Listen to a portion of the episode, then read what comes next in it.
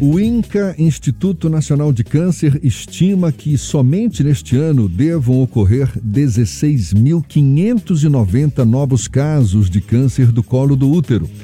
Câncer que também é chamado de câncer cervical. Esse tipo de câncer normalmente é causado pela infecção do HPV, o papilomavírus humano. E, à exceção do câncer de pele não melanoma, é o terceiro mais frequente nas mulheres depois dos cânceres de mama e colo retal. O câncer do colo do útero é a quarta causa de morte de mulheres por câncer no Brasil, depois do de mama, do de pulmão e do colo retal. Em 2018, esse tipo de câncer causou mais de 6.500 mortes, de acordo com o Atlas de Mortalidade por Câncer. A gente conversa mais sobre o assunto com a médica oncologista Luciana Landeiro, nossa convidada aqui no Issa Bahia. Seja bem-vinda. Bom dia, doutora Luciana. Bom dia, Jefferson. Bom dia, Fernando. Bom dia a todos que nos ouvem. Já existe vacina contra o HPV e mesmo assim a incidência desse câncer, esse câncer do colo do útero ainda é alta entre as mulheres. Na sua avaliação, o que está faltando para que essa incidência seja diminuída ao longo dos tempos? Excelente pergunta. Então, acho que é importante mencionarmos que a Organização Mundial da Saúde, ela lançou recentemente, no dia 17 de novembro, um guia para acabar, para a gente erradicar com o câncer do colo do útero até 2030. E para que a gente consiga erradicar, eles lançaram, eles sugerem ah, três pilares. Tá? Um desses pilares é a vacinação contra o HPV. Nós temos a vacina disponível no SUS desde 2014. É, hoje, essa vacinação foi ampliada né, para meninos e meninas, então, meninas de 9 a 14 anos, meninos de 11 a 14 anos. E uh, o intuito é que 90% dessa população-alvo seja vacinada.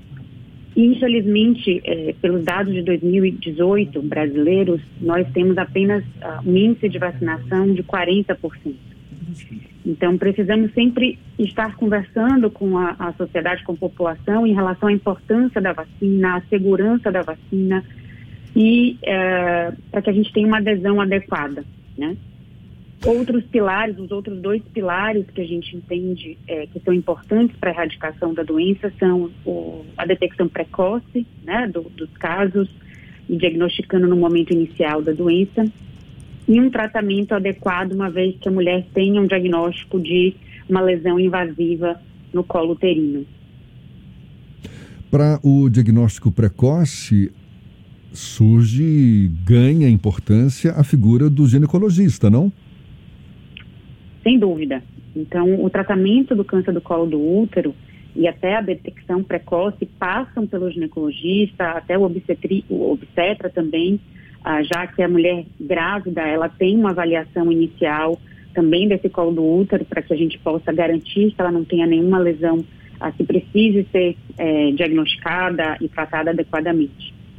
Então, ah, o tratamento e, e, e, o segmento dessas pacientes é uma parceria muito próxima entre esse time multidisciplinar, né? O ginecologista fazendo essa avaliação da mulher que é recomendada ah, pela, pelo Ministério da Saúde, que se inicia aos 25 anos, um primeiro preventivo e que ele seja feito ah, por dois anos seguidos e não tendo nenhuma alteração, ele pode passar a ser realizado a, tri, trienalmente, né? Então, a cada três anos.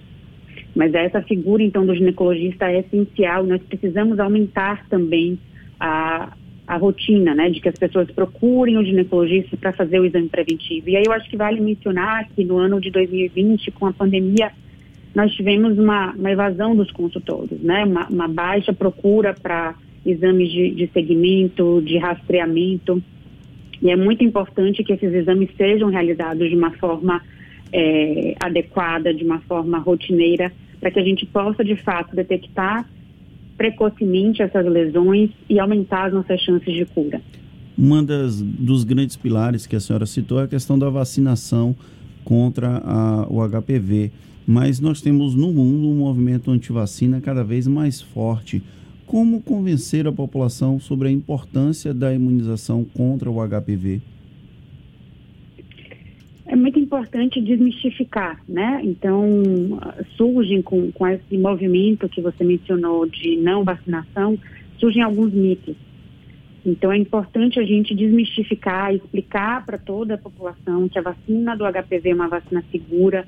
Essa vacina que nós temos disponível, a vacina quadrivalente, ela a, acaba nos protegendo contra os dois principais tipos de HPV. A gente tem dezenas de tipos de HPV, né? HPV é o papilomavírus, a gente tem dezenas de tipos, mas existem dois que são subtipos 16 e 18 que são mais associados ao risco de desenvolver câncer do colo do útero e eles são responsáveis por algo em torno de 75% dos casos de câncer do colo do útero.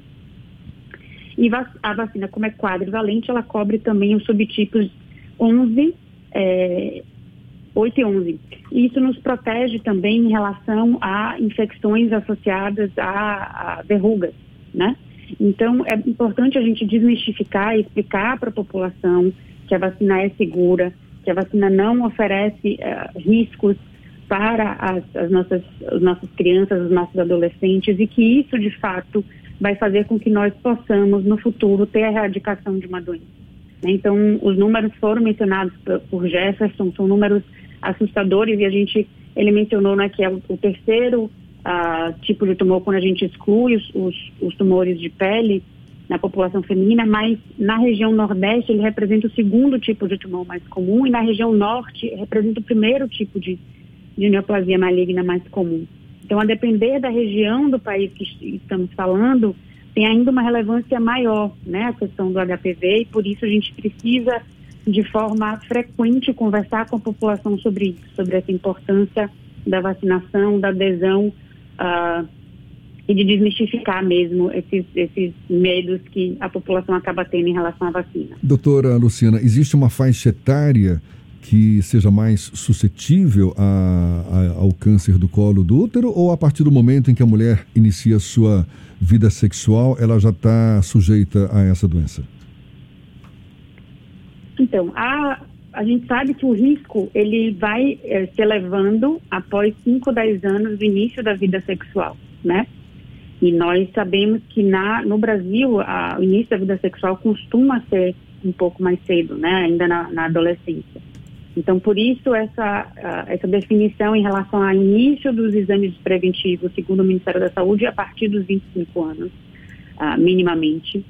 E, e, esses números, então, começam a aumentar em relação ao risco em torno dos, dos 30, 35 anos. Uh, e aí, quando a mulher ela entra na menopausa e muitas vezes acaba uh, diminuindo o ritmo né, de vida sexual, esse, risco começa a diminuir também. O HPV é a única causa do câncer do colo do útero?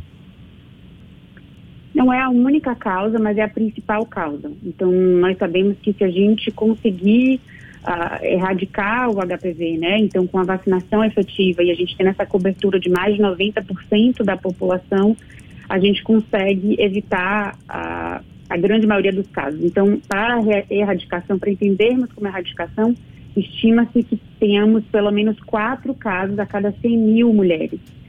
Existem outros fatores de risco, então o, tabagismo é um fator de risco, o número uh, aumentado de parceiros uh, sexuais é um fator de risco, a utilização de anticoncepcional oral também é entendido como fator de risco. Mas tudo isso permeia e a gente sabe que o HPV é o grande é, vilão nessa história, né? Então, se nós conseguirmos uma vacinação efetiva uh, e pre, o preventivo, né, e o exame ginecológico sendo realizado de uma forma rotineira em pelo menos 70% da população, nós conseguiremos alcançar essa, esse número e essa estimativa de, de esse objetivo de erradicar o câncer do colo do útero. Tem uma questão também que os homens são transmissores do HPV, mesmo que não tenham nenhum tipo de manifestação da doença. É, como é que os homens podem participar desse processo de prevenção da transmissão da, da HPV, do HPV? Então, essa é uma pergunta também muito importante, porque nós estamos falando do câncer do colo do útero, mas nós sabemos que o HPV está relacionado a outros tipos de tumor também, né? Então, tumores de cavidade oral, tumores de pênis, tumores uh, de canal anal, também se associam à infecção pelo HPV. Então, os homens não, não apenas protegem as mulheres, né, a partir do momento que se vacinam, mas há também uma proteção para os próprios homens. E a gente tem um, um aumento ah, dessa, dessa eficácia da vacina quando toda a população, tanto meninos quanto meninas, são vacinados. Por isso, inclusive, a, a gente teve essa ampliação. Inicialmente, a vacinação para meninos era apenas 12, 13 anos e hoje a gente já tem uma vacinação para meninos de 11 a 14 anos e meninas de 9 a 14 anos. A gente está conversando com a médica oncologista Luciana Landeiro. Quais são as chances de cura do câncer do colo do útero, doutora? Então, quando a gente diagnostica a doença numa fase inicial, no momento em que a lesão ainda é pequena e, e restrita ao colo do útero, nós temos chances de, de cura superiores a 95%, tá? Mas, uh, infelizmente, nós temos dados, né, em especial no Brasil, de que o diagnóstico acaba ocorrendo numa fase mais tardia da doença, em que ela não está restrita apenas ao colo do útero. E nesse contexto, nós sabemos que a chance de cura, ela cai para algo em torno de 60%, 65%. Uh, então, é extremamente importante, né? Volto a mencionar e, agradeço a, a possibilidade que a SOGIBA, a Associação de Obstetrícia e Ginecologia da Bahia, uh, nos deu de conversar hoje sobre esse tema extremamente relevante, que é a importância, de fato, da adesão a essa rotina de, de rastreamento com a realização do, do Papa Nicolau, que é um exame extremamente simples feito no, no consultório do ginecologista. E quais são os sintomas? A mulher ela deve ficar atenta a alguns possíveis sintomas que sinalizam o surgimento de um câncer do colo do útero? Então, existem alguns sintomas que podem estar associados, mas não necessariamente é, representam um diagnóstico de câncer do colo do útero.